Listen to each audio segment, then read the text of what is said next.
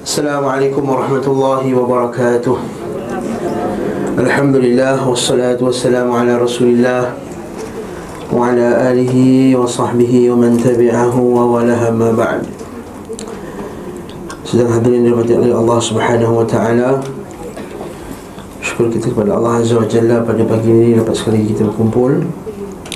Dan seperti yang diingatkan pada saya minggu lepas ya, supaya buat perbincangan berkenaan dengan adakah orang mati dalam kubur ni boleh dengar sebenarnya.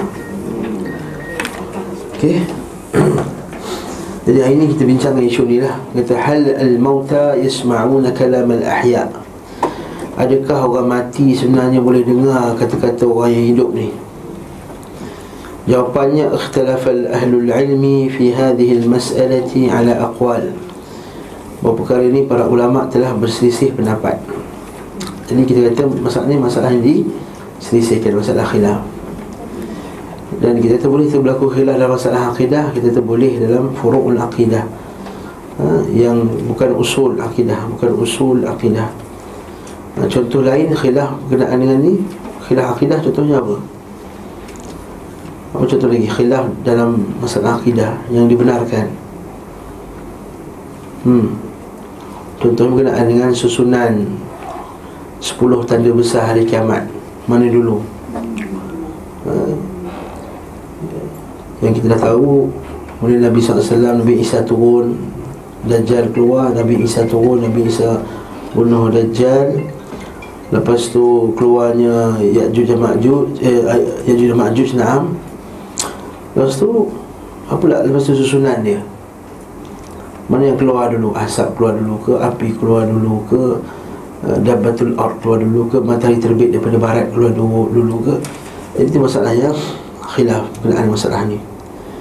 Dan ini perkara yang dipersisihkan oleh para ulama. Ikhtilaf al-ulama al-ilm fi al-masalah ila ala aqwal. Banyak pendapat. Pendapat pertama. Pendapat pertama mengatakan Zahaba ila nafis sima'i al-amwati lil-ahya. Iaitu pertama menafikan Orang dalam kubur dia dengar. Jadi pendapat pertama menafikan Langsung. Memang orang kubur tak pernah dengar Tak boleh dengar langsung. Wa wa ra'i sayyidati Aisyah. Ni pendapat Aisyah radhiyallahu anha. Pendapat Ibnu Abbas. Pendapat Ibnu Mas'ud. Dan majoriti inilah pendapat majoriti ulama. Inilah juga pendapat Ibnu Abidin, Ibnu Humam, Ibnu Najm dan juga banyak ulama mazhab Hanafi.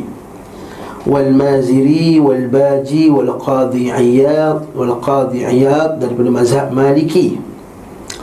Dan pendapat Abu Ya'la daripada mazhab Hanbali.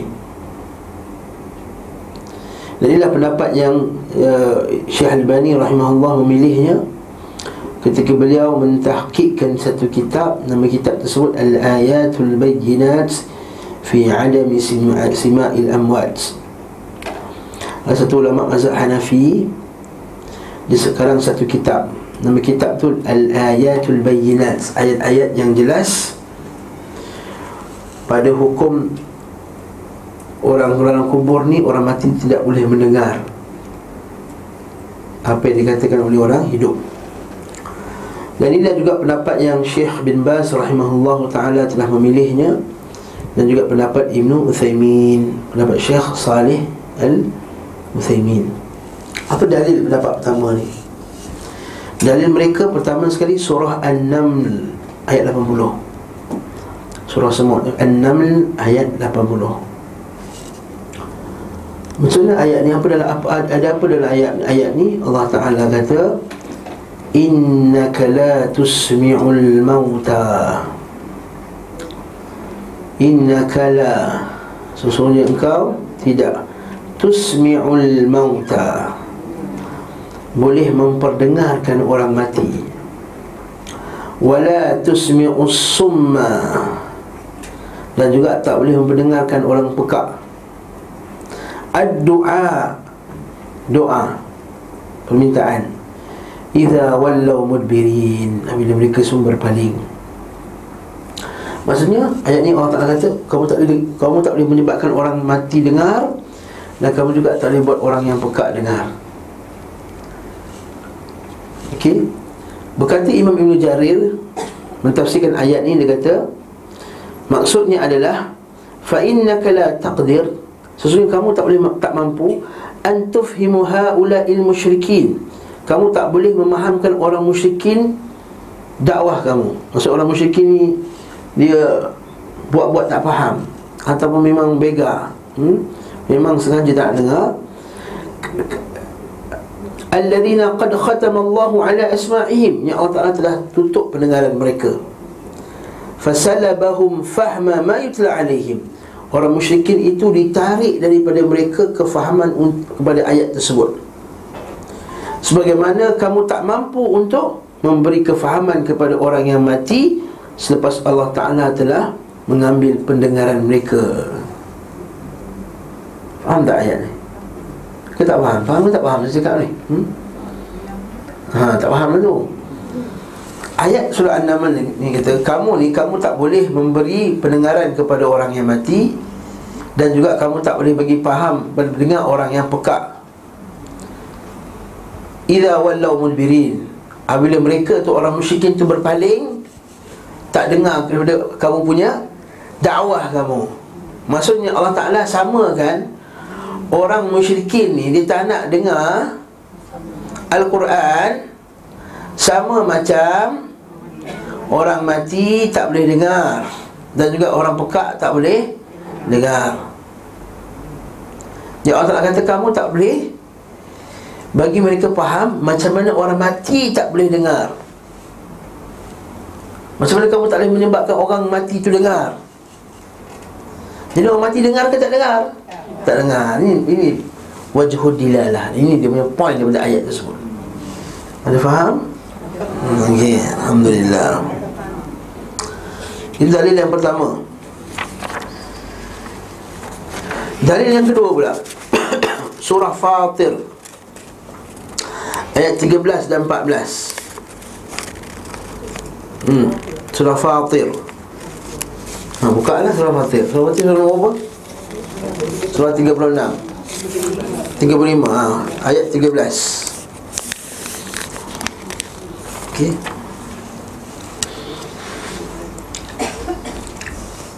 Dah jumpa dah? Apa ayat sebut? Zalikumullahu rabbukum Lahul mulk Betul tak? Betul tak ayat tu? Ayat 13 Ya Hafiz Ha Hafiz bawah tu. Zalikumullahu rabbukum lahul mulk. Itulah dia Allah Tuhan kamu, Rabb kamu. Lahul mulk. Baginya segala kerajaan. Walladzina tad'una min dunih. Dan orang, orang yang kau seru Dan sesuatu yang kau seru Selain daripada Allah Ta'ala itu la yamli ma yamlikuna min qitmir. Tidak memiliki walaupun qitmir. Qitmir apa dia? Ha, kulit biji kurma. Selaput biji kurma tu. Itu qitmir. Qitmir ni bukan anjing ashabul kahfi tu. Macam kita selalu faham qitmir. Eh, walaupun nama ni qitmir juga. Dan kitab-kitab Israeliat Anjing Ashabul Kahfi nama dia Qatmir Ma yamlikuna min qatmir In tad'uuhum la yasma'u du'aakum. Kalau kamu seru mereka Mereka tak dengar doa kamu. Walau sami'u mastajabu lakum. Kalau dia dengar pun Dia tak boleh jawab doa kamu. Wa yawmal qiyamati yakfuruna bisyirkikum Dan pada hari kiamat Mereka akan mengingkari perbuatan syirik kamu wala yunabbi'uka mithlu khabir. Tak ada siapa boleh cerita kat kau berkenaan dengan isu ni melainkan Allah Ta'ala yang maha khabir je. Jadi ayat ni berkenaan dengan perbuatan orang kafir musyrikin dia sembah orang mati dia sembah wali-wali dia sembah orang salih. Kan? Patung-patung tu ialah gambaran bagi orang salih kan? Seperti berhala wad suwa yaghus ya'uq nasra bahala-bahala yang macam-macam ni. Jadi Allah Taala kata kamu kalau seru mereka la yasma'u du'aakum. Mereka tak dengar doa kamu. Walau sami'u Kalau dengar pun Mastajabu lakum. Maka mereka mana boleh jawab. Hmm. Kalau dengar pun Maksudnya asal dengar tak dengar?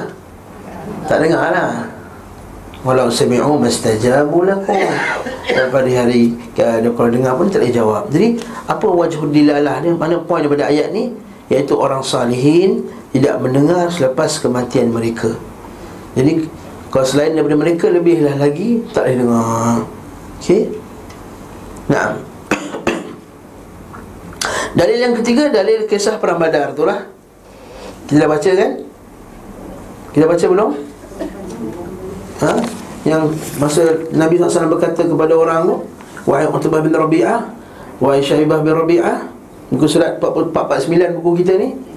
Surat 449 dan yang ketiga Kemudian Nabi SAW Merintahkan mereka agar diselit ke salah satu sumur badar.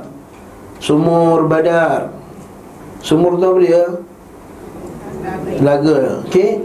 Dan diceburkan ke dalamnya Dibuang ke dalamnya mayat-mayat doang Lalu berdiri dan bersabda Wahai Utbah bin Rabi'ah Wahai Syaibah bin Rabi'ah Wahai Fulan Wahai Fulan Apakah kalian sudah mendapati apa yang dijanjikan Rabb kalian kepada sebagai satu kebenaran?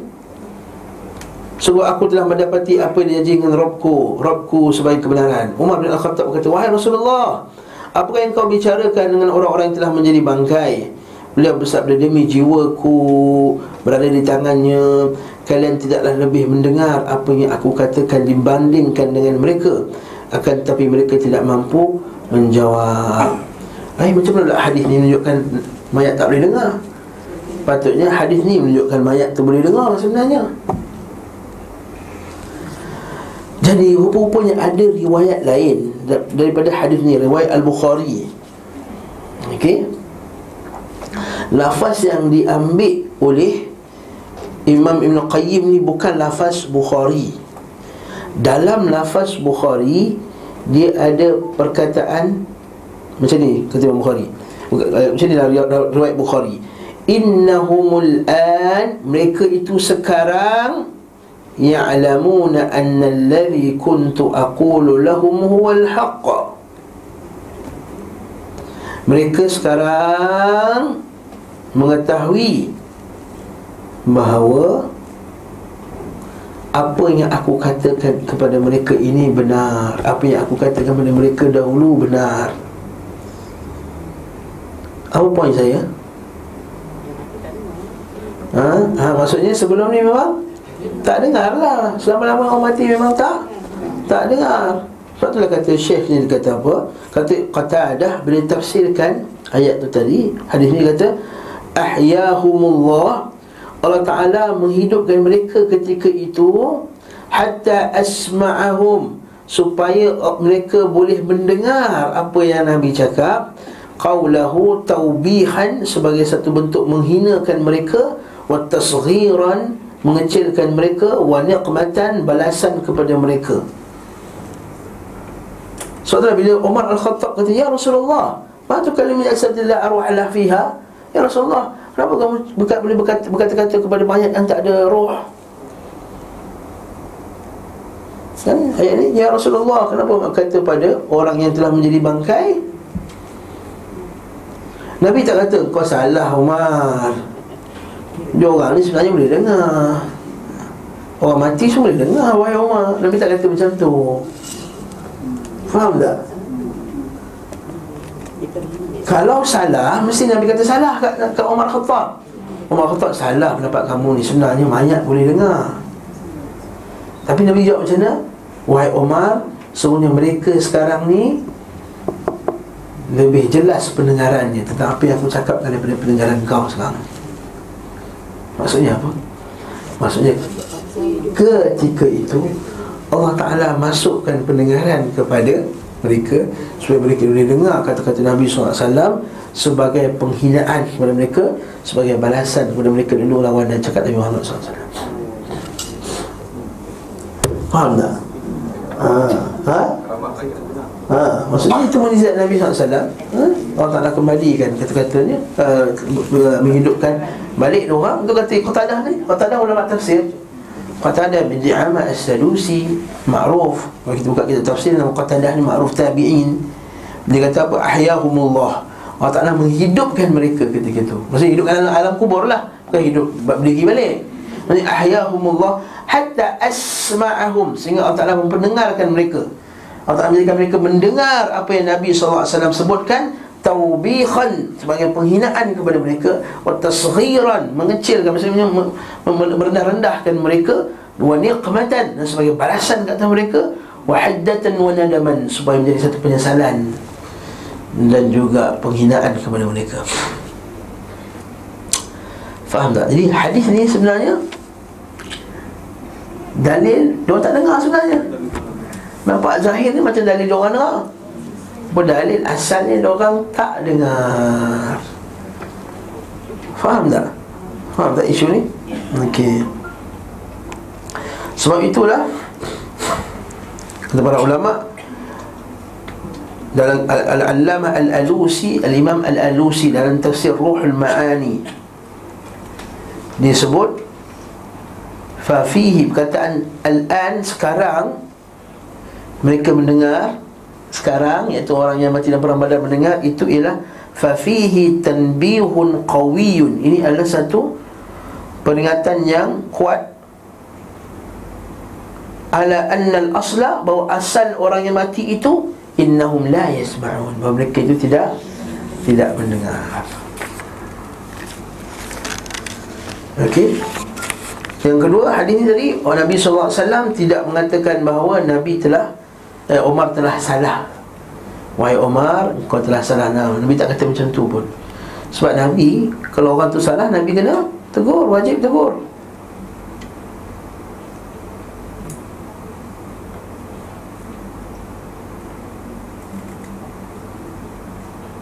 Okey.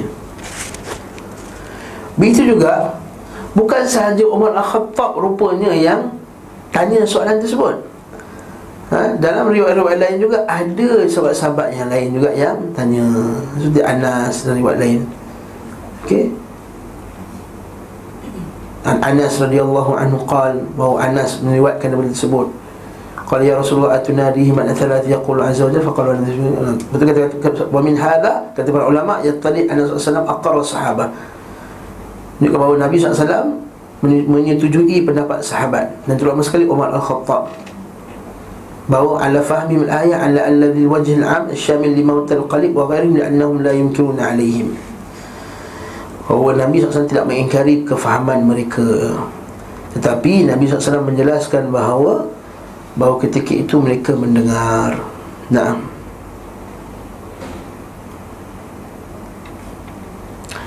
Seterusnya Dalil yang keempat.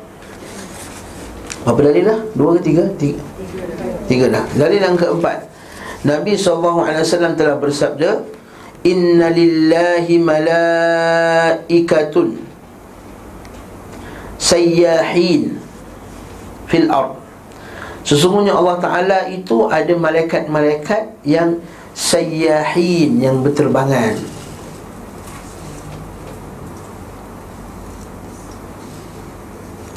Fil ard Di muka bumi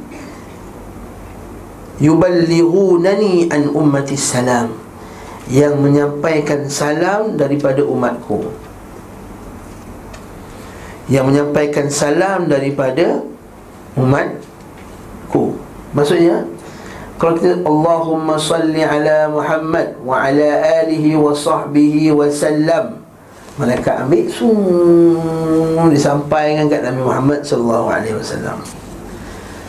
Macam pula dalil Tak boleh orang mati tak boleh dengar pula ni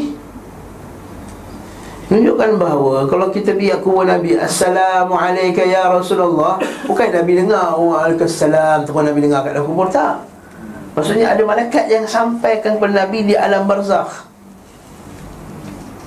Ha, itu maksud dia. Yuballighuna ni. Kata kata Syekh kat sini sarih bahawa hadis ni jelas bahawa Nabi la yasma'u salamal muslimin alaih. Bahawa Nabi SAW tidak mendengar ucapan salam muslimin ke atasnya. illau kana yasma'uhu bi nafsihi. Kalau nabi tu boleh dengar sendiri lama kana bihajatin man man yuballighuhu ilaih tidak berhajat nabi nak sampaikan kepada dia. Kama huwa zahir la yakhfa ala ahli insyaallah taala. Jadi kata Syekh sini kalaulah nabi pun tak dengar orang lain lagi lah lebih aula untuk tidak mendengar apa yang diucapkan oleh orang lain. Hmm.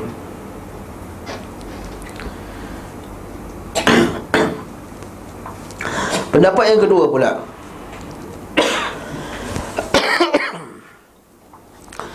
Pendapat kedua mengatakan bahawa Orang mati itu boleh mendengar Tetapi bukanlah boleh mendengar dalam semua keadaan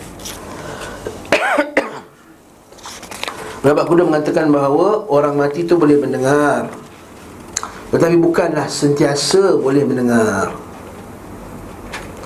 Dan pendapat yang ketiga pula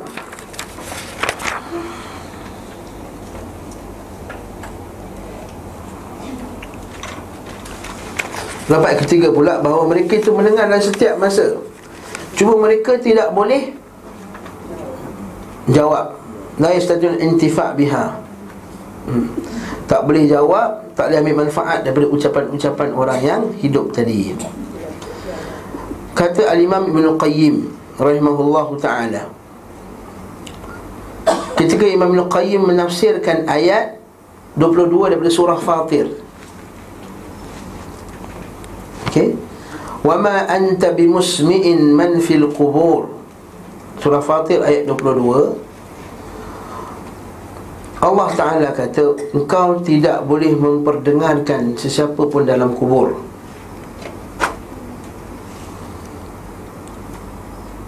Ha, nampak ayat tu seolah-olah Maksudnya orang kubur tak dengar lah Betul tak? Jadi, apa kata Ibn Qayyim? Fasiyaqul ayah an yadullu anna al-murad minha anna al-kafir al-mayyit al mayyit al-qalb la taqdir ala isma'ihi isma'an yantafi'u bih. Ha. Maksud Ibn Qayyim adalah Maksud kamu tak boleh memperdengarkan orang dalam kubur itu ialah pendengaran yang memberi manfaat bagi mereka. Ha. Tadi pendapat pertama kata ayat ni menunjukkan bahawa memang tak dengar langsung. Pendapat yang ketiga ni kata Kamu tak boleh memperdengarkan mereka Maksud kamu tak boleh buat mereka dengar Memperdengarkan maksud kamu bacakan ayat ke Cakap dengan mereka Mereka tak boleh dengar Pendengaran yang memberi manfaat kepada mereka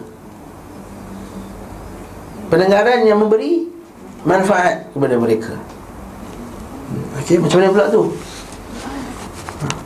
La anna al-kafir al-mayyit al-qalb mayit al-mayyit al-qalb orang kafir yang hatinya mati tidak boleh mendengar pendengaran yang memberi manfaat. Betul tak? Orang kafir yang hatinya mati dia cakap kita baca kat dia. Dia dengar tak? Tapi pendengaran dia manfaat tak? Tak manfaat kama anna man fil qubur la taqdir ala isma'ihim isma'an yantafi'una bih sebagaimana orang dalam kubur juga tidak boleh mendengar pendengaran yang bermanfaat bagi mereka Okey. Wa ta'ala an, an anna ashab al-qubur la yasma'una shay'an al-battah. Bukan maksud daripada ayat tersebut bahawa orang kubur tak dengar langsung. Ha, ini kata Ibn Qayyim Ibn Qayyim sebut ni. Tulis Zadul Ma'ad juga ni. Kaifa waqad akhbar Nabi SAW Annahum yasma'una khafqani al-musyayyi'in Musyayyi'in Bagaimana pula kita kata orang dalam kubur tak boleh dengar? Sedangkan Nabi sebut dalam hadis mereka dengar tapak kaki orang yang berjalan di atas kubur tu. Itu juga Nabi Nabi sebut berkenaan dengan orang yang mati dalam perang Badar. Boleh dengar perkataan. Wa syuri'a salam alaihim bi sighatil khitab. Dan disunnahkan pula disyariatkan bagi salam. Assalamu alayka ya rasulullah. Wa akhbar man sallama ala akhihi almuslim radda alaihi salam. Dan Nabi kata siapa yang beri salam kata saudaranya Maka dia akan menjawab salam tersebut. Ha, Jadi maksudnya adalah Apa dia? Pendengaran yang Memberi manfaat. Lalu dengar je lah Tak boleh buat apa Tak boleh nak jawab Tak boleh nak buat apa Tak boleh nak ha, Tak boleh nak buat apa-apa. Ha, Kalau kita ajarkan dia Ma Rabbuka Katakanlah Allah Tuhanmu Dia kata nak buat macam mana? Tak ada buat apa lagi dah Dia kata. Tak ada buat apa lagi dah. Bukan kata Rabbi Allah eh, Tak boleh dah. Tak boleh dah habis. Tak mampu nak bercakap lagi dah. Itu maksudnya.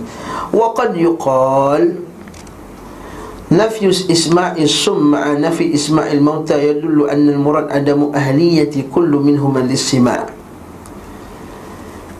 Iaitu Habis tu yang tadi Allah Ta'ala menyamakan orang kafir tadi macam orang buta yang tak men, Eh orang pekak yang tak mendengar buta lah. Orang pekak tak mendengar Dan juga orang mati yang tak mendengar Maksudnya bukan Bukan maksud tak mendengar langsung Iaitu Adamu ahliyah kullu minhum al-isma' Tak ada alat tak ada kemampuan untuk mendengar tadi itu untuk mendengar pendengaran yang memberi kefahaman Berkata Dr. Al-Mar Al-Ashqar Thabata fil ahadith sahih An al-mayit sama Qur'an alhim Dr. Al-Mar Al-Ashqar kata Telah sabit dalam hadis yang sahih Bahawa orang yang mati itu mendengar tapak kaki orang yang Di atasnya Itu juga dengan Ba'da wada'i fi kubur qabrihi Lepas letakkan dekat kuburnya Berdasarkan hadis Anas bin Malik radhiyallahu anhu, innal amda idza wudi'a fi qabrihi wa tawalla anhu ashabuhu innahu la yasma' qur'an alihim hadis sahih Muslim. Sungguhnya seorang hamba itu bila diletakkan dalam kuburnya dan ha, keluarganya pun berpaling, maka dia akan mendengar tapak kaki.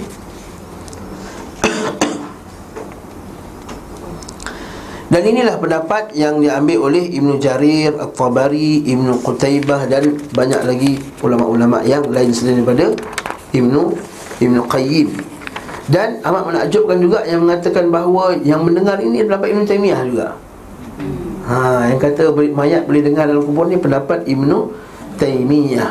Dengar ni kata Ibn Taymiyah dalam Majmu' Al-Fatawa. Jilid kelima Ustaz 366 dia kata fahadhihi nusus dalil-dalil yang kita bacakan tadi dalil mayat boleh dengar kisah perang badar apa lagi? Uh, tapak kaki bagi salam kat Nabi SAW Assalamualaikum apa semua.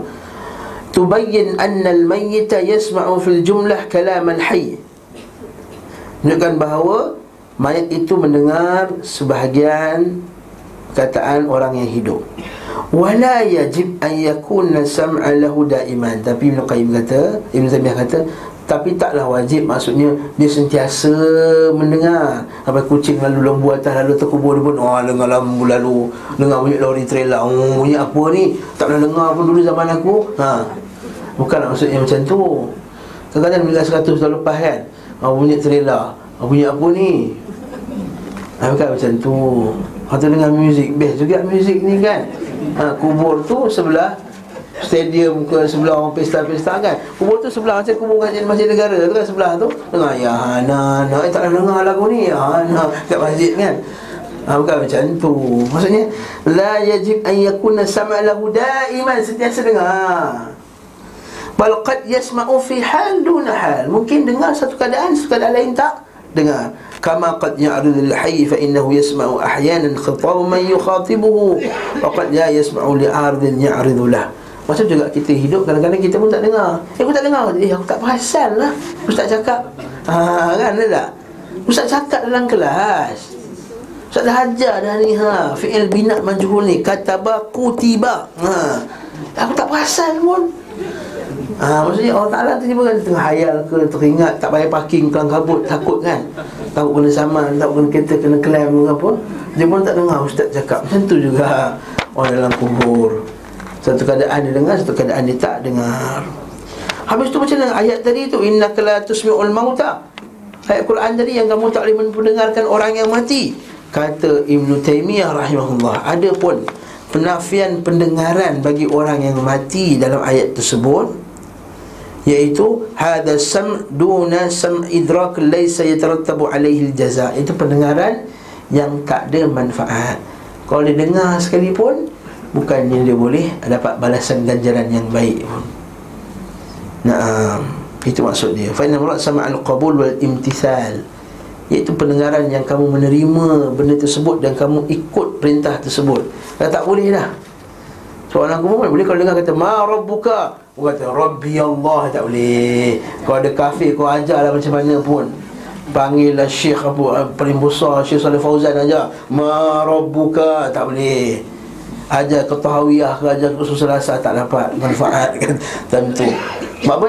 Iaitu pendengaran yang Al-Qabul wal-Intisal pendengaran yang boleh menerima apa yang didengar dan ikut apa yang dengar dah tak ada lagi dah. Itu maksud dia ha? Salah kubur tu dalil boleh dengar lah tapi macam ni yang ulama kata tak boleh dengar dia jawab salam dalam kubur tu pula. Dia kata itu salam kepada orang kubur tu macam kita doa. Cuba kita bagi salam masa kita uh, tayat akhir. Assalamu alayka Ayyuhan Nabiyu Wa rahmatullah. Nabi dekat depan kita. Tak pula Warahmatullah Assalamu alayna Wa ala ibadillahi salihin. Tak ada pula orang kata Waalaikumsalam. Tak ada pula. Kan sebab Assalamu alayna. Salam ke atas kita Dan sekalian orang Islam. Katakanlah kita tengah semayang Tepi tu kita baca kuat sikit. Assalamualaikum wa ala ibadillahi salihin. Umur orang sebelah kata Waalaikumsalam warahmatullahi wabarakatuh. Dia jawab tak? Siapa tak jawab? Sebab itu doa Macam tu juga sebenarnya ulama kata tak dengar tu Assalamualaikum ya ahla diyar minal mu'minin wal muslimin. Salam kat, salam kat atas kamu penduduk, penduduk bandar ini Penduduk uh, perumahan ad-diyar ni Rumah ini. Ha, di kalangan orang muslimin dan orang mukminin kan? Wa nahnu insyaallah bikum lahiqun. Insyaallah kami pun akan ikut orang nanti. Antum faratuna wa nahnu lakum muttaba' kamu dah pergi dulu dah insyaallah kami akan ikut. Nas'alullah lana wa lakumul afiyah. Kami tak pengampunan bagi kamu dan bagi kami juga. Ha, itu doa. Jadi itu jawapan. Tapi ulama yang kata boleh mendengar dia kata tak itu bukan doa. Itu salam. Salam, salam lah. Kalau itu saya akhir tu. Macam mana? Ha, kat situ kat sini Pendapat yang kata Doa tu lebih kuat. Ha? Pendapat yang kata doa tu lebih kuat. Ha? Itu jawapan dia. Uh, banyak pendapat lah. Ibn Hajar kata uh, Sebagai ulama pula kata kita gabungkan dua pendapat tadilah uh, Kita gabungkan pendapat hadis yang kata dengar Hadis yang kata tak dengar. Akhirnya warrajih Panjang-panjang tak susah pening dia? Nak ambil rajih uh, Yang pentingnya apa pendapat yang yang, yang terbaik sekali pendapat pertama uh, Hawa ma dhahaba ilaihi al-fariq al-awwal fariq min adami sima' al-amwat wa hadha man tasar Syekh al-bani rahimahullah faqala fi al-muqaddimah al-bayna fi adami sima' amwat wa khulasat bahthi والتحقيق أن الأدلة من الكتاب والسنة وأقوال الأئمة الحنيفية وغيرهم أن الموتى لا يسمعون وأن هذا هو الأصل فإذا ثبت أنهم يسمعون في بعض الأهوال كما في حديث الحفق بن علاء وأن بعضهم سمع في وقت ما كان من عدل القليب فلا ينبغي أن يجعل ذلك أصلا Jadi kesimpulannya pendapat yang paling rajih sekali adalah pendapat yang pertama bahawa mereka itu asalnya tidak mendengar asal asalnya tidak mendengar dan kata Syekh Al-Bani rahimahullah dalam kitab tersebut Al-Ayatul Bayinat menunjukkan bahawa ya mereka uh, keadaan mereka boleh mendengar ketika perang Badar, ketika uh, ahli keluarga mereka balik, ketika bagi salam contohnya, tidaklah maksudnya mereka asalnya mereka mendengar. Tidak. Asalnya mereka tak dengar tapi Allah Taala menjadikan pada keadaan-keadaan tertentu mereka boleh boleh dengar. Itu maksudnya. Fa inna qadaya juz'iyyah la tushkil qa'idah ha, Maksudnya La tusyakil qa'idatan kuliyatan So ini keadaan-keadaan tadi Keadaan-keadaan yang tertentu Yang tidak boleh dijadikan kaedah umum. Yang menjadikan Yang menolak kaedah-kaedah yang asal. Bal al-haq annahu yajib an tustathna minhu ala qa'id istithna al-aqal min al-akthar. Dalam kita ambil kaedah istithna Kaedah pengecualian. Jadi setiap benda tu ada hukum asal dan ada hukum pengecualian. Dia asal tak dengar Tapi dikecualikan masa perang badar Dikecualikan contohnya masa uh, diletakkan dalam kubur ketika keluarga itu balik. Okey? Ataupun uh, waktu-waktu yang kita bagi salam ataupun seumpama dengannya. Juga di pendapat Al-Allamah Al-Alusi. Dia kata wal haq anna al mauta la fil jumlah fa yaktasir al qalbi sima' bima warad sima' bi sima'ih. Dan yang haknya bahawa mereka orang mati tak boleh mendengar secara umumnya. Dan kita hanya kata mereka boleh dengar dalam pada dalil yang kata mereka boleh dengar sahaja. Ini pendapat Ibn Rajab Al-Hambali rahimahullahu taala. Amat cantiklah kata-kata Ibnu At-Tin. Ibnu At-Tin eh? Innal mauta la yasma'una bila syak Orang mati ni tak boleh dengar tanpa syak lagi Tetapi Allah Ta'ala berkehendak mereka boleh dengar Dalam keadaan yang mereka boleh dengar Dan ini tidak boleh jadi di, dan terhalang Kalau Allah Ta'ala berkehendak mereka dengar, mereka dengar Nah, Berkata Imam Tahtawi pula Dia kata innal mayt la yasma' wa la yafham. Orang mati tak mendengar dan tak faham. Okey? Dan inilah kaedah yang umum. Wallahu taala a'lam bissawab. Bissawab. Dan kesimpulannya boleh dengar tak boleh dengar? Kesimpulannya asalnya tak boleh dengar boleh dengar dalam keadaan yang tertentu. Dan ulama yang kata boleh dengar tu pun Dia tak ada boleh lah pergi minta kat kubur Tak ada pun kata macam tu Kan Ibn Qayyim katakan Mayat boleh dengar pada sebahagian tempat. Ibn Taymiyah kata mayat boleh dengar pada sebahagian tempat. Itu kan dalil Bahawa kita boleh Memohon hajat kepada orang yang orang yang mati. Okay? Macam dilakukan oleh ahli bid'ah Di kalangan kuburiyun. Okey. Okey, selesai dah masalah. Silakan. Hmm Hadis sahih, nah. Hadis sahih, hadis sahih Muslim. Itu ada beberapa dalil menunjukkan mayat uh, orang aku boleh dengar. Itulah keadaan tertentu. Maksudnya ketika mayat itu diletakkan. Sebab ahli kata idza wada'a idza wudi'a al-rajul fi qabri atau al-mayt fi qabri bila diletakkan idza idza ada kata idza ini disebut oleh Al-Albani rahimahullah taala bila mayat tu letakkan dalam kubur dia boleh dengar tapak kaki. Lepas tu habis ya Satu lagi kata tak boleh dengar? Yang kita kata Wahai fulan dan fulan. Nak uh, Apatah lagi hadis Yang Nabi Talqin dengan orang mati tu Hadis yang sangat sangat sangat sangat sangat sangat Baif Sangat lemah. Yang Nabi itu Wahai fulan bin fulan Sungguh sekarang ni. Bin pula Bin dibinkan dengan mak dia pula ha, Dia tak sahih. Nah, jadi tak payah terkin lagi dah. Ha. Dah banyak dalam kubur tak dengar tak payah terkin Dia kata ustaz oh, Tak terkin ni Ustaz kata Bukan untuk orang mati sebenarnya Untuk orang hidup. Orang hidup asal pandang kat kubur Pandang kat orang kaya yang hidup ni? Kan dia macam cakap dengan cakap, cakap dekat Batil Rafi'ah ni Batil Wahai manusia sekalian Saya pandang kat ni ha. Hendaklah haji-haji datang ke bahasa Arab Jangan penting Contohnya. Ha. Saya kat sini. Eh, tak, Saya tak masukkan Saya cakapkan pada ni Yang mana boleh Tak logik Kalau cakap-cakap depan depan tu boleh Ha, tapi juga Habis tu Ustaz Kita boleh pula buat ceramah ke Ustaz kat kubur? Itu juga tak sunnah Sentiasa buat ceramah kubur Sama di masjid. Cuma habis tu Ustaz yang hari Nabi SAW bagi peringatan itu Nabi SAW Masa Nabi sampai kat kubur. Mayat belum sampai. Lalu Nabi ambil peluang tu untuk bercakap sikit pasal apa yang dekat kubur. Kemudian bila mayat dah letak Nabi bukan bagi tazkirah. Nabi dah letak-letak Nabi kata uh, Istaghfiru li akhikum Minta ampun untuk saudara kamu ni. Was'alulahu tathbit Nabi minta lah Agar dia tetap dalam kubur ni Boleh jawab soalan kubur Fa'innahu ana yus'al So dia sekarang ni di, ditanya Lalu kita berdoa masing-masing Maka tak perlu Innal hamdalillah nahmaduhu wa nasta'inuhu wa nastahdihi wa nastaghfiruh. Ha. Ini macam bagi khutbah kubur pula. Bagi khutbah di kubur juga tak sunnah. Ha. Yang ni bid'ah yang dibuat oleh orang sunnah. Bahaya tu. Ha. Okay. Ha? Tak tinggal saja. Sama lah macam puak-puak orang bid'ah lain cakap. Sama ni orang bid'ah lain sama juga. Tu kan Takkan nak tanam tanam kucing. Tak korang ni. Kau kena mengaji sunnah lah apa semua ni Mayat korang tanah macam kucing. Saya berkata tanah macam kucing. Tanah ikut sunnah tu. Mandi ikut sunnah. Kapan kan ikut sunnah? Tanamkan ikut sunnah. Macam kucing ke?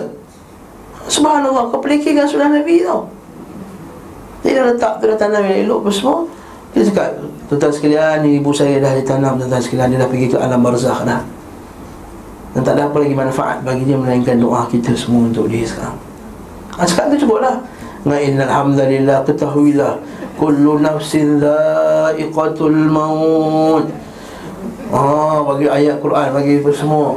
Semua bagi dalil, semua semua. Itu tak sunnah. Itu juga tak sunnah.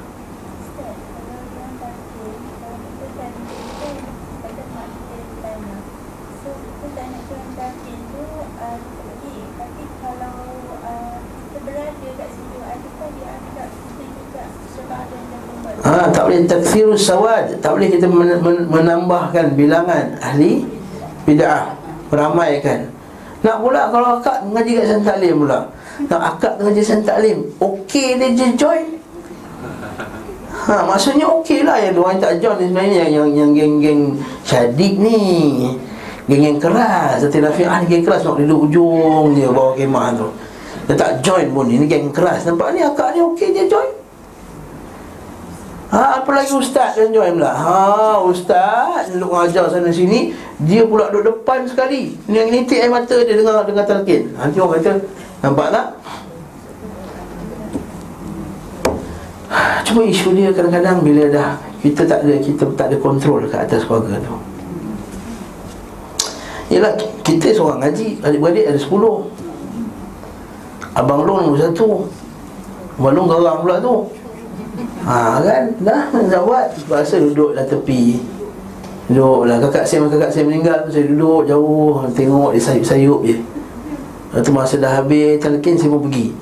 Masa pergi tu Dia nak Dia nak tabur bunga. Tak tak bunga-bunga tak tepi. Lepas tu dia bagilah. Botol air tu kan? Oh, dah siap ikat tali, rebin apa semua. Sebab askar Laki dia askar. Askar ni semua dah kena siap dah. Oh, mau apa semua. Tak boleh buat apa dah Tak boleh kontrol lah Dah, dah take over habis lah semua. Dia punya bekah air tu pun ada ribbon tu. Oh, Ada ribbon-ribbon semua. Banyak. Saya ambil tu sum tuang Eh apa tuang semua dia kata Dia marah lah Saya ambil tu sam Sum sam Tiga-tiga kali saya tuang kali.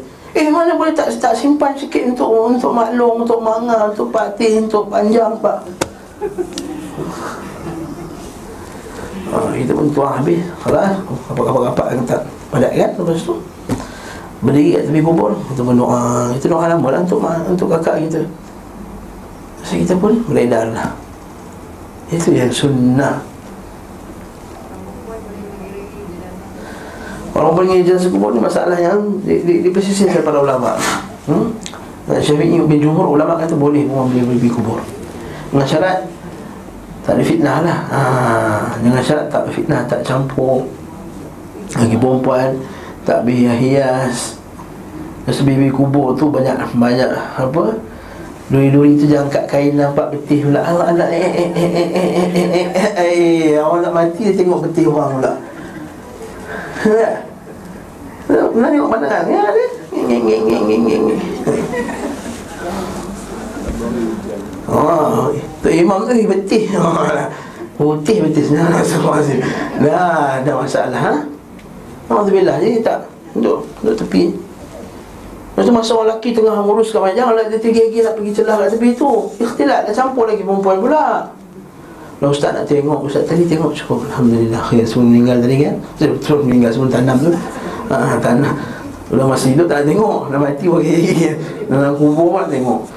Masa ketika Tu dah tanam jangan Orang lelaki tengah ramai keliling tu. Ya ikhtilat pula masuk Ha, lepas tu Taib Tak Khalas.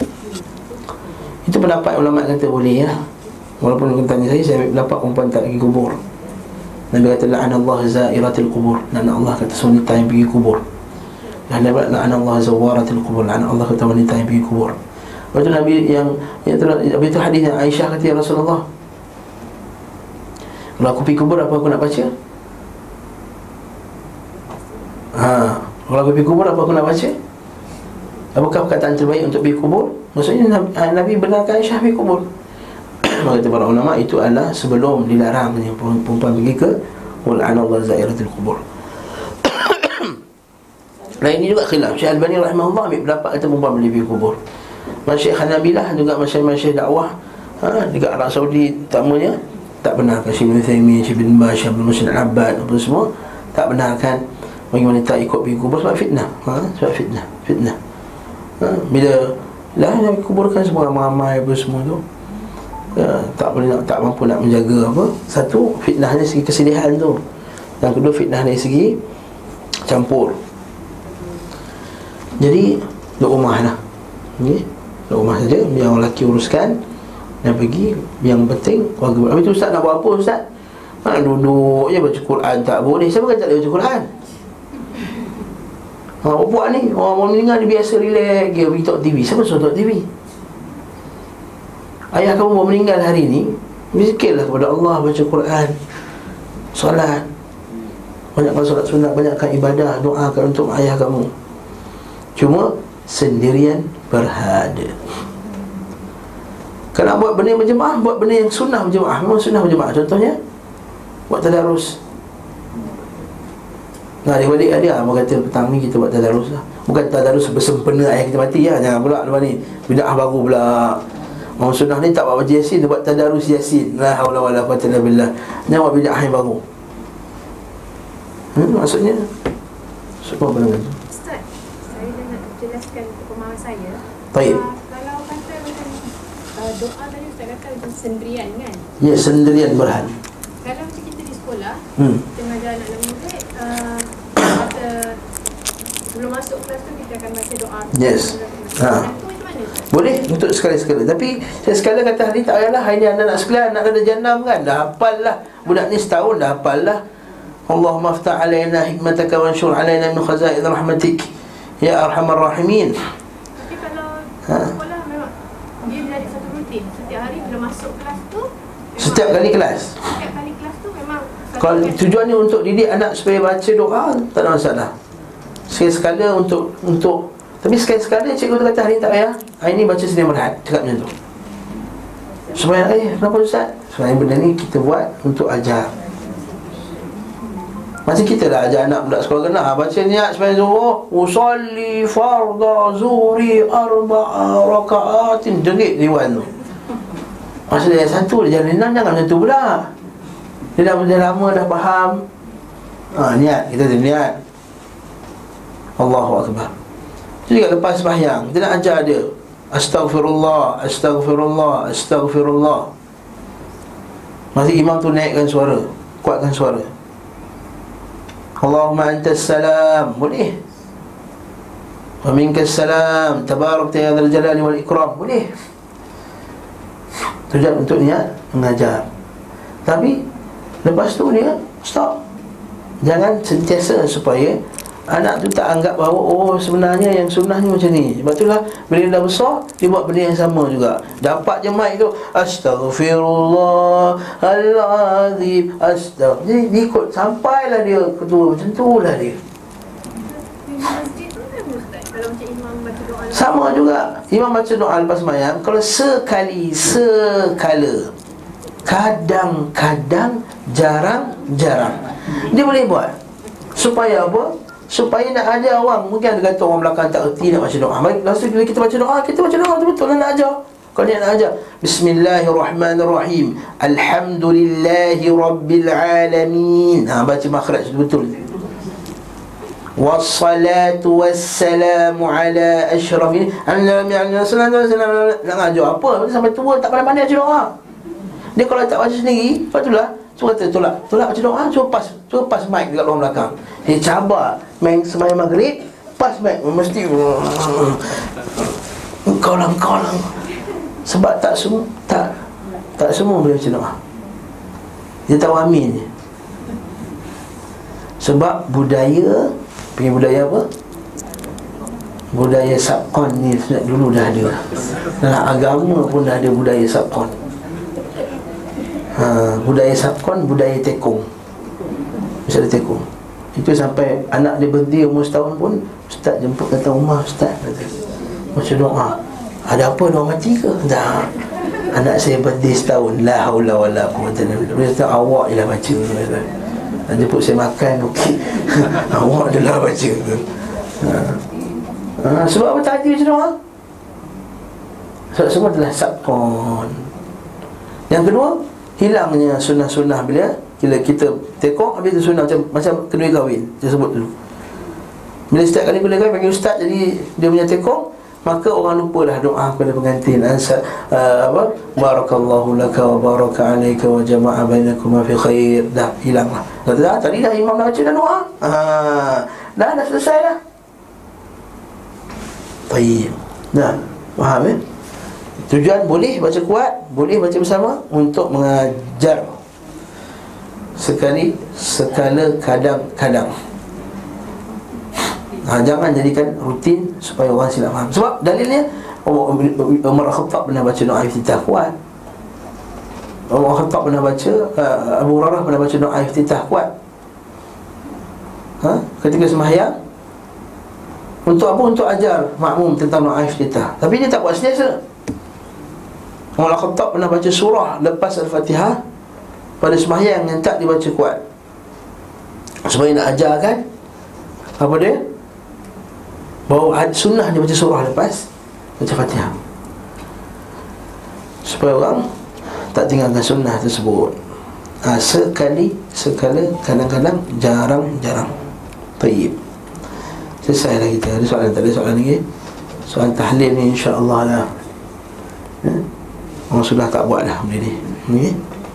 Orang sudah tak buat lagi dah. Cumanya kita boleh susah bila ahli keluarga lain nak buat. Ha, tu yang susah. Ataupun tiba-tiba datang pula AJK Masjid ramai-ramai. Assalamualaikum datang kat pintu ni ha. Kita tak nak buat, kita tak, kita tak, declare pun.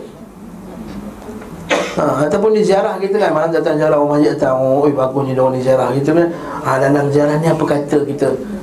Dia kata bapak saya dah pesan lah Tak payah buat tahlil ni tapi nak macam mana? Tak apalah kami kami sini nak kami sini nak buat kami sini nak buat. Takkan alah keluar keluar keluar. Boleh. Boleh ha, Nantaklah korang Tak buat-buat lah. Tapi itu bukan daripada Sunnah. Kalau kita ada kuasa Kita tak apalah tuan-tuan. Makanan dah masak dah ni lah Makan je lah. Ha, Ada pun Tahlil bapak saya dah pesan Tak payah buat lah. Ni baca wasiat ni nampak ni? Ha. Kalau kata tulis wasiat siap-siap ha, kan? Daripada Maimunah binti sekian-sekian Ini adalah wasiatku. Sebelum kematian ku wasiatkan kepada keluarga ku, anak-anakku, waris-warisku, sahabat-sahabatku, AJK Masjid Al-Ghufran. Agar tidak melakukan tahlil lepas kematianku. Hendaklah diuruskan mayatku menurut cara sunnah Nabi wasallam. Jelas beritahu anak kat mana ni eh? Ini ini makna wasiat.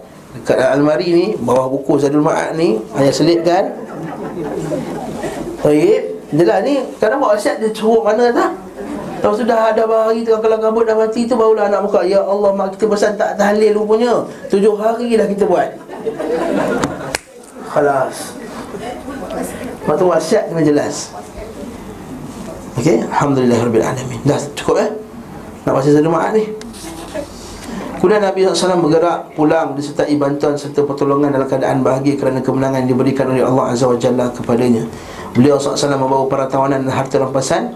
Dan cerita panjang Masa tu berlakunya pertelingkahan sikit pada sahabat Berkenaan dengan harta rampasan perang ni. Sebab sahabat yang kata Yang kata yang yang pergi ambil tu dia kata ni ini harta rampasan kami kami yang ambil. Yang jaga kemah Nabi pula eh kalau kami tak jaga kemah Nabi korang tak boleh pergi ambil harta rampasan perang tu ada pula kata kami yang dulu pergi riki-riki masa perang tu. Masa kami balik masa kami balik kami tak sempat nak ikut perang korang pergi korang dapat. Dah bergaduh. Bila bergaduh ketika dah turunnya ayat ha, Surah An-Anfal tu So bagi-bagikan harta rampasan Perang kita dah lalu sebelum ni berkenaan dengan Harta rampasan perang macam mana pembahagiannya. Nabi pun ambil lah humus satu per lima. Dan Nabi juga ambil as-safi Maksudnya Nabi pilih untuk Sebahagian untuk orang yang Yang tak pergi perang tu boleh. Nabi boleh peruntukkan sebagai harta rampasan perang Untuk, untuk orang yang tak pergi perang Sakit ke sebab apa ke. Dan akhir sekali yang Nabi bahagi-bagikan harta rampasan perang itu kepada Setiap orang berdasarkan yang telah ditetapkan oleh syariat. Okey, lepas tu Nabi pun suruh memenggal uh, uh, Sampai kat tu pula Beliau membahagi-bahagikan harta rampasan perang Lalu memenggal leher An-Nadar bin Al-Harith Bin Kildah Sehingga singgah di uh, Ketika singgah di Irkush Al-Zabiyah Rasulullah menggal leher Uqbah bin Abi Mu'aid. Siapa ni? Dua orang ni? Dua ni ialah tawanan musyrik, tawanan musyrikin. Tapi mereka telah dihukum bunuh Sebab mereka ni lah yang telah menjadi mereka lah paling jahat sekali masa dua orang kat Mekah dulu dia lah yang telah membunuh para-para sahabat yang lain. Antaranya dia juga terlibat dalam pembunuhan Sumayyah dan sumpah dengannya maka Nabi buat ni sebagai balasan di atas perbuatan jahat. Dibunuh orang Islam masa dekat masa dekat Mekah dulu. Ini macam bunuh balas jugalah. Maka Nabi SAW masuk Madinah disertai bantuan, keberuntungan dan pertolongan. Bantuan ini bantuan daripada Allah maksudnya. An-Nasr, keuntungan dan pertolongan. Semua musuhnya yang ada di Madinah dan sekitarnya menjadi gentar kepadanya. Ketika lepas perang badar Barulah munculnya orang munafik ha, Anda faham. Sebelum perang badar Tak ada orang munafik ni Maksud tak ada orang munafik ni maksudnya macam mana? Maksudnya Masa tu orang Islam lemah lagi. Di Mekah pula Langsung tak ada orang munafik. Sebab so, Islam tengah lemah. Bahkan sebaliknya Orang Islam pula menyamar jadi orang Kafir. Orang Islam pula menyamar Islam pula menzahirkan Nampak dia orang kafir Tapi sebenarnya dalam hati dia, beriman. Sebaliknya Tapi lepas Perang Badar Dia nampak orang Islam dah kuat Ketika itu Allah bin Ubay bin Salul Lepas semua Semua dah rasa Takut Dan ketika itulah mereka pun masuk dalam Islam Secara Nifaqan. Zahirnya Islam Tapi hatinya dibenci. Akhirnya banyak manusia di antara penduduk Madinah yang menyatakan masuk Islam. Saat itu pula si munafik Allah bin Ubay bersama kawan-kawannya masuk Islam secara zahir. Naam Para peserta perang badan secara, secara garis besar, secara umum. Ada mereka yang turut dalam perang badan secara besar adalah 300 ditambah 6, tambah belasan orang eh. Ada kata 14, ada kata 16, ada kata 18, ada kata 19 Okey? Bukan sesuai 3, 1, 3 ha, Tentera 3, 3, 1, 3 Seperti ahli bid'ah selalu buat tu. Kaum Muhajirin berjumlah 86 orang Bani Aus 61 orang Bani Khazrat 170 orang. Ha? Hanya saja jumlah suku Aus lebih sedikit Bani Khazrat Padahal Bani Aus cukup Keras, kuat dan sabar dalam peperangan. Sedangkan Aus lagi besar Lagi kuat dalam peperangan. Tapi kita bincang sebelum ni kan? Haa, duduk jauh, duduk atas, duduk awali Atas bukit, atas sana. Bagian atas, Madinah. Ha, Sebab dia orang Orang asal Orang asal. Ni ada tanah banyak. Jadi ladang-ladang Dia apa semua. Okay? Dan orang ni kuat perang Kerana tempat tinggal mereka jauh Sementara ajakan keluar datang secara Tiba-tiba Kan kita bincang sebelum ni Asalnya nak buat apa Nak pergi tangkap orang Quraisy Yang ambil harta orang Islam Maka Nabi SAW bersabda tidak tidak mengikuti kami kecuali siapa yang haiwan tunggangannya telah ada di tempat ni. Maksudnya sebagian sahabat kata ya Rasulullah boleh tak tunggu kami nak balik dulu kat kampung kami, kami nak ambil kenderaan nak patang datang sini balik. Dan kata tak payahlah. Siapa yang ada kenderaan pergi. Siapa yang tak sempat tak boleh tinggal. Sebab asalnya bukan niat nak perang. Berapa orang yang haiwan tunggangannya ada di bahagian atas Madinah meminta izin kepada beliau SAW untuk menunggu sejenak hingga mereka bisa mengambil haiwan-haiwan tunggangan namun Nabi SAW menolaknya. Tidak ada niat mereka saat itu untuk berperang Mereka juga tidak menyediakan perlengkapan dan persiapan yang matang Akan tetapi Allah Azza wa Jalla mempertemukan antara mereka dengan musuh-musuh mereka Tanpa ada kesepakatan sebelumnya Para syuhada kaum muslimin Dan situ telah syahid dari kaum muslimin sebanyak 14 orang 6 orang daripada kaum muhajirin 6 orang dari suku Khazraj Dan 2 orang dari suku Aus. Hmm. Rasulullah SAW menyelesaikan sesuatu yang berhubungan dengan perang badan dan perang tawanan di bulan Syawal. Naam. Peperangan Bani Sulaim. Setelah tujuh hari penyelesaian urusan perang Badar Beliau SAW bangkit memerangi Bani Sulaim pula. Ha. Nabi-Nabi ni Ad-Dhahukul Qattal Nabi-Nabi Malhamah Nabiul Rahmah Nabi Rahmat Tapi Nabiul Malhamah juga Nabi Perang. Ad-Dhahukul Qattal. Memang Nabi sentiasa senyum Tapi Nabi juga Al-Qattal. Nabi yang kuat perang. Perang ke saja nak perang Perang untuk bertahan Islam. Kali ini beliau SAW menunjukkan Sibak bin Urfuqah sebagai pemimpin sementara Madinah. Sebagai versi mengatakan Ibnu Umi Maktum. Nabi SAW sampai ke sumber air yang disebut Al-Qudr. Beliau menetap di sana selama tiga hari Beliau kembali tanpa menemukan sasaran Perang As-Sawiq pula Setelah para pembesar musyrikin kembali ke Mekah dalam keadaan sedih dan kehilangan sanak saudara, Abu Sufyan bernazar. Sebab kita ingat eh, Abu Sufyan tak ikut perang. Ingat tak dia pergi uh, dia balik kemudian dia ngelak jalan lain, dia ngelak jalan yang biasa. Kemudian dia balik ke Mekah. Abu Jahal dah naik atas dah ke Madinah. Dan Abu Sufyan dah kata tak payahlah perang Dah selamat dah kami nak balik dah ni Jahal kata tak kami takkan balik Selagi mana apa dia? Bagaimana orang Madinah tak tengok kekuatan kami. Bagaimana kami tak haful, hapuskan orang Madinah ni. Nah, jadi bila balik dah tengok kalah pula Jadi bernazar tidak akan menyentuh kepalanya dengan air Sehingga menyerang Rasulullah SAW Dengan berangkat bawa 200 orang penunggang kuda Sehingga sampai di Al-Uraib Tempat di hujung Madinah Dia menginap satu malam di tempat seorang Yahudi bernama Salam bin Mishkam. Okay. Salam memberinya khamar dan dia Abu Sufyan tidak menceritakan apa yang terjadi. Ketika pagi hari dia menebang pokok-pokok kurma yang masih kecil Serta membunuh beberapa orang ansar dan sekutu-sekutunya. Setelah itu dia bergerak pulang secara cepat. Rasulullah SAW memberikan tanda siaga Lalu segera keluar mengajarnya. Beliau SAW sampai di Qarqara Al-Qudr Namun Abu Sufyan telah lepas Lari. Dalam perlarian itu kaum kafir membuang tepung. Itu nama perang ni perang sawik. Ha, Buat sawik tu tepung tu. Okay. Orang buat sawik. Okay. Kaum kafir membuat tepung perbekalan mereka untuk kurangkan beban. Nak lari takut dapat ketangkap. Buanglah tepung-tepung tu. Tepung, tepung tersebut kemudian diambil oleh orang muslimin Kerana itulah perang dinamakan perang As-Sawiq. Peristiwa terjadi dua bulan pasca perang badar. Dua bulan lepas perang badar. Rasulullah SAW menetap di Madinah selama hari-hari tersisa daripada bulan Zulhijjah. Sebab tadi perang badar bulan Ramadhan kan? Ramadhan Habis sampai syawal Selesai. Rasul Nabi keluar pula ke tadi Bani Sulaim.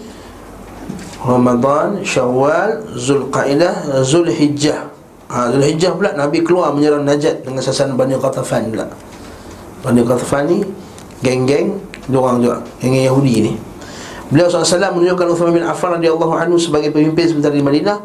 Beliau SAW tinggal di tempat itu selama bulan Safar di tahun ketiga setelah hijrah. Kemudian beliau SAW kembali tanpa melakukan peperangan konteks senjata. Nampak lama tak Nabi keluar?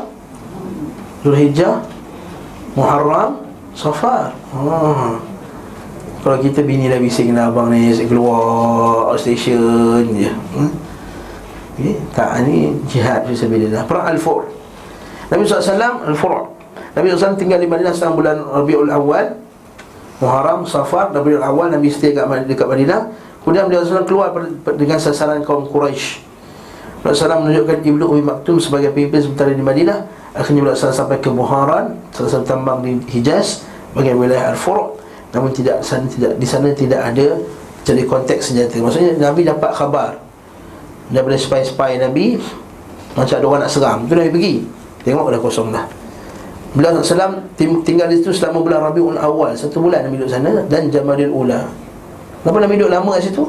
Mana pastikan memang tak ada threat Memang tak ada ancaman Kemudian beliau SAW kembali ke Madinah Perang banyak Qainuqa kita simpan minggu depan sebab cerita dia menarik dan cerita berkenaan dengan macam mana orang Yahudi ni telah mengkhianati. Cuma dalam buku ni sikit sangat letak. Okey. Uh, kita insya-Allah kita akan ceritakan sebab sebenarnya Ibn Qayyim dah, dah sentuh dah tentang sikap kita terhadap orang Yahudi sebelum ni. Tapi kat situ pun Ibn Qayyim tak ceritakan cerita tu melalui uh, kronologi dia lah. Sebab kita ingat kita kena ingat Zadul Ma'ad ni dia memang kitab sirah tapi dia bukan kitab sirah macam kitab sirah yang lain yang ceritakan dari A sampai Z. Dia hanya bagi uh, apa yang berlaku pada zaman Nabi SAW Jadi kita yang sini kita kena buka kerana kita kena kaji. InsyaAllah perang banyak Qainuqa Minggu depan Bi'idnillahi ta'ala. Kemudian kalau sempat pembunuhan Ka'ab al-Ashraf. Ini menarik. Ini sangat menarik dan akan bawa kita bersatu Perbincangan hukum yang sangat menarik Iaitu apakah hukum bagi orang yang telah mencela Rasulullah wasallam. Adakah dibunuh? Adakah dikenakan hukum hudud?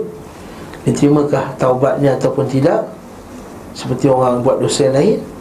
ha, Itu kita simpan dalam kisah pembunuhan Ka'ab al-Ashraf Wallahu ta'ala alam Bissawab Wa sallallahu ala Muhammad Wa ala alihi wa sahbihi sallam Walhamdulillah Rabbil alamin Wassalamu